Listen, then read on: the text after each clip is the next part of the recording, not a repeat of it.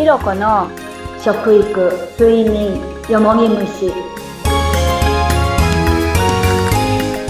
こんにちは。インタビュアーの水野紅子です。よ鈴木ひろこです。よろしくお願いします。ろしくお願いします。さあひろこさんも1月も半ば早いですね。早いですね。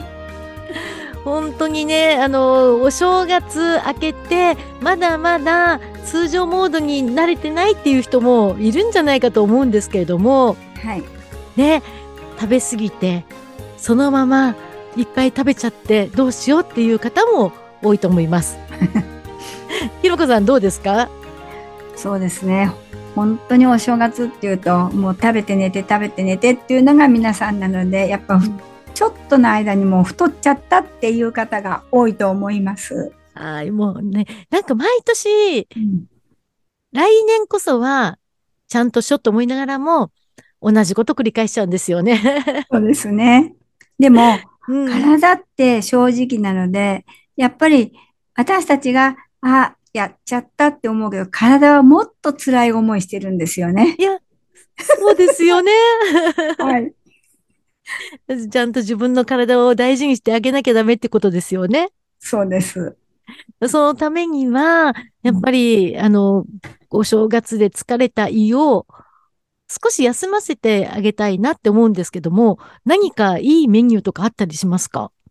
やっぱりあの、お正月はいっぱい食べてるので、もう一食ぐらい抜いて、あとまあ、お雑炊っていう感じが、一番体に優しいと思います。それか、まあ、あと、玄米食をちょっとおかゆにして食べる？はい、そうするとやっぱり胃はだいぶ休まると思います。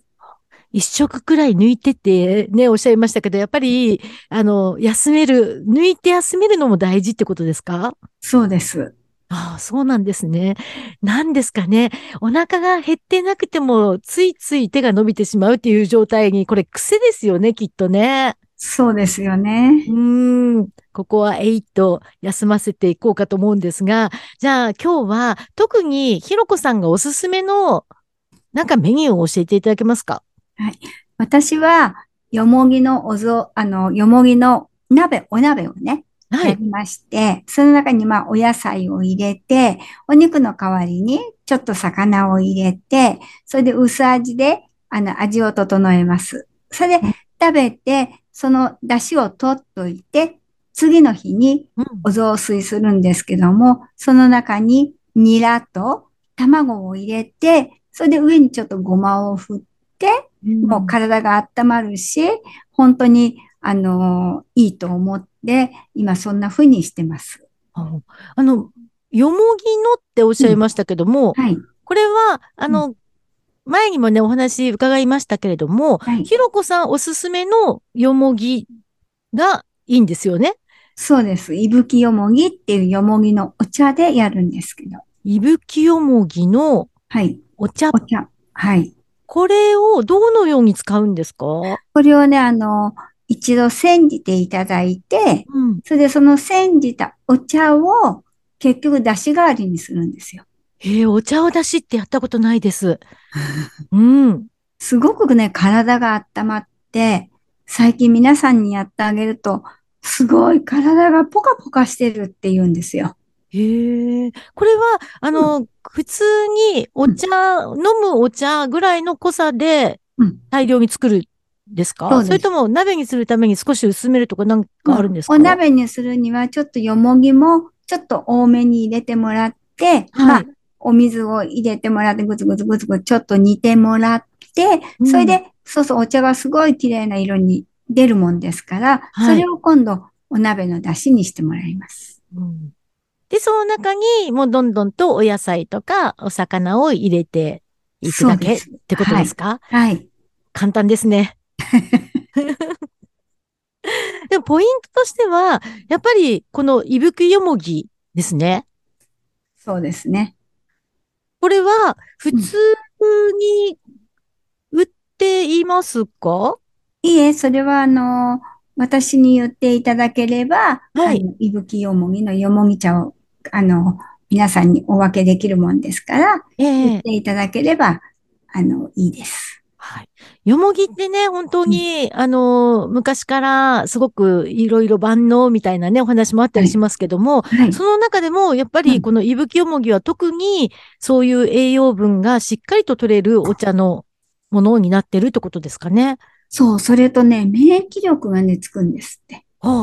だから1年間で体温が1度上がるっていうことは、やっぱそれだけお茶っって馬鹿にできないんですよってこの間言われたんですけど、はい、免疫力がつくんですよ。へえ、すごいですね。ひろこさん1日にどのぐらい飲んでらっしゃいますか？私は1日にだいたい2リットルを煎じてそれを飲んでます。え、そんなに？はい、うん。だから常に体はポカポカしてます。やっぱり免疫力を上げるっていうのは、この世の中ね、コロナでまだまだ大変な状況になってますけれども、それの対策にもなりますしね。そうですね。うん。じゃあ、このいぶきよもぎっていうので、お茶、まあ、お茶を作ってそこに野菜とか、はい、お魚今だったらブリとか美味しそうですよね。そうですね。だからあの、ブリしゃぶも美味しいんですよ、すごく。よもぎ茶でですか？そうです。ええー。よもぎのお茶で、ブリをもう、あの、しゃぶしゃぶみたいにしていただいて、ポン酢で食べていただいて、それでその後にお野菜を入れてもらって、お雑炊にしていただくと、もう最高です。いやーなんかもう聞いてるだけでお腹が空いてきちゃいますけども。美味しそうですね。しかも栄養も取れて、体も温まってって、もう本当にこう完璧ですね、これ。そうですね。本当にブリしゃぶは美味しいです。で、簡単っていうのがいいですね。そうですね。簡単です。ということは、これ、いぶきよもぎ、えー、うん、ぜひ買いたいっていう方、ひろこさんにっていうのは、うん、えー、インスタとかでご連絡すればいいですか、はい、大丈夫です。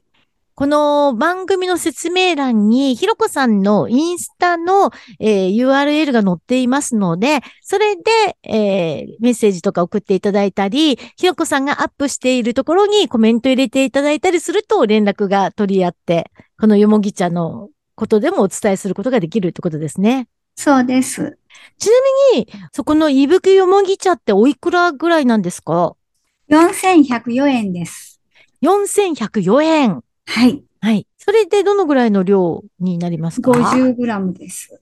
50グラムっていうと、私、あまりこの辺が詳しくないんですが、どのぐらいお茶が取れますか？自分で煎じてみて、うん、2リットルの水で、10回から13回ぐらいは煎じれます。ああ、すごいですね。はい。うん。で、そのままね、そうやって鍋の出汁にもなるっていうことですからね。そのね、よもぎの葉っぱもね、捨てることないんですよ。あと冷凍にしといたら、はい。ふりかけができるんですよ。え、何ができるんですか？ふりかけ。ふりかけ。はい。え、この、端柄ですよね。いわゆる、はい、あのもう、出てしまっているものを、はい、それでも凍らせて、で、解凍すればいいんですか？そうです。今度それをふりかけに作ります。そのまま、ご飯にかけるんですか？だからふりかけはちょっとお醤油で煮たりとか、はい。ちょっとあの、フードプロセッサーかけて、細かくしたりして、ふりかけを作ります。へえ。お醤油をちょっと垂らす。はい。うん、いいですね。いや、いろいろと使い道もありながらっていうことだったら、もうお得ですね。そうですね。ぜひ、これは皆さん、この健康を得るためにも、まずは、いぶきよもぎ茶をゲットするですね。そして、お正月で疲れた胃を休めるためにも、そして免疫力をアップするためにも、ぜひチェックしていただきたいものですね。そうですね。はい。えー、ということなので、リスナーの方々、改めて、えー、お伝えしたいと思いますが、この番組欄のところにひろこさんのインスタグラムをチェックできる URL が載っておりますので、えー、こちら、まずは覗いてみてください。そして、えー、今年も、ひろこずカフェは開催しますか？やります。第2、第4月曜日の15時から16時まで、ズームでひろこずカフェっていうのをひろこさん開催されてるんですよね。そうです。ここに参加していただくと、例えばもっとよもぎ茶の他のレシピを教えてほしいとか、こういうのどうでしょうか？ってひろこさんに直接質問をしていろいろお話ができるってことですもんね。そうですね。うん。ぜひ皆さんもこちらをチェックして、ひろこ塚上も参加してみてください。っていうことで、ひろこさん今日もいろいろありがとうございました。ありがとうございました。またよろしくお願いします。よろしくお願いします。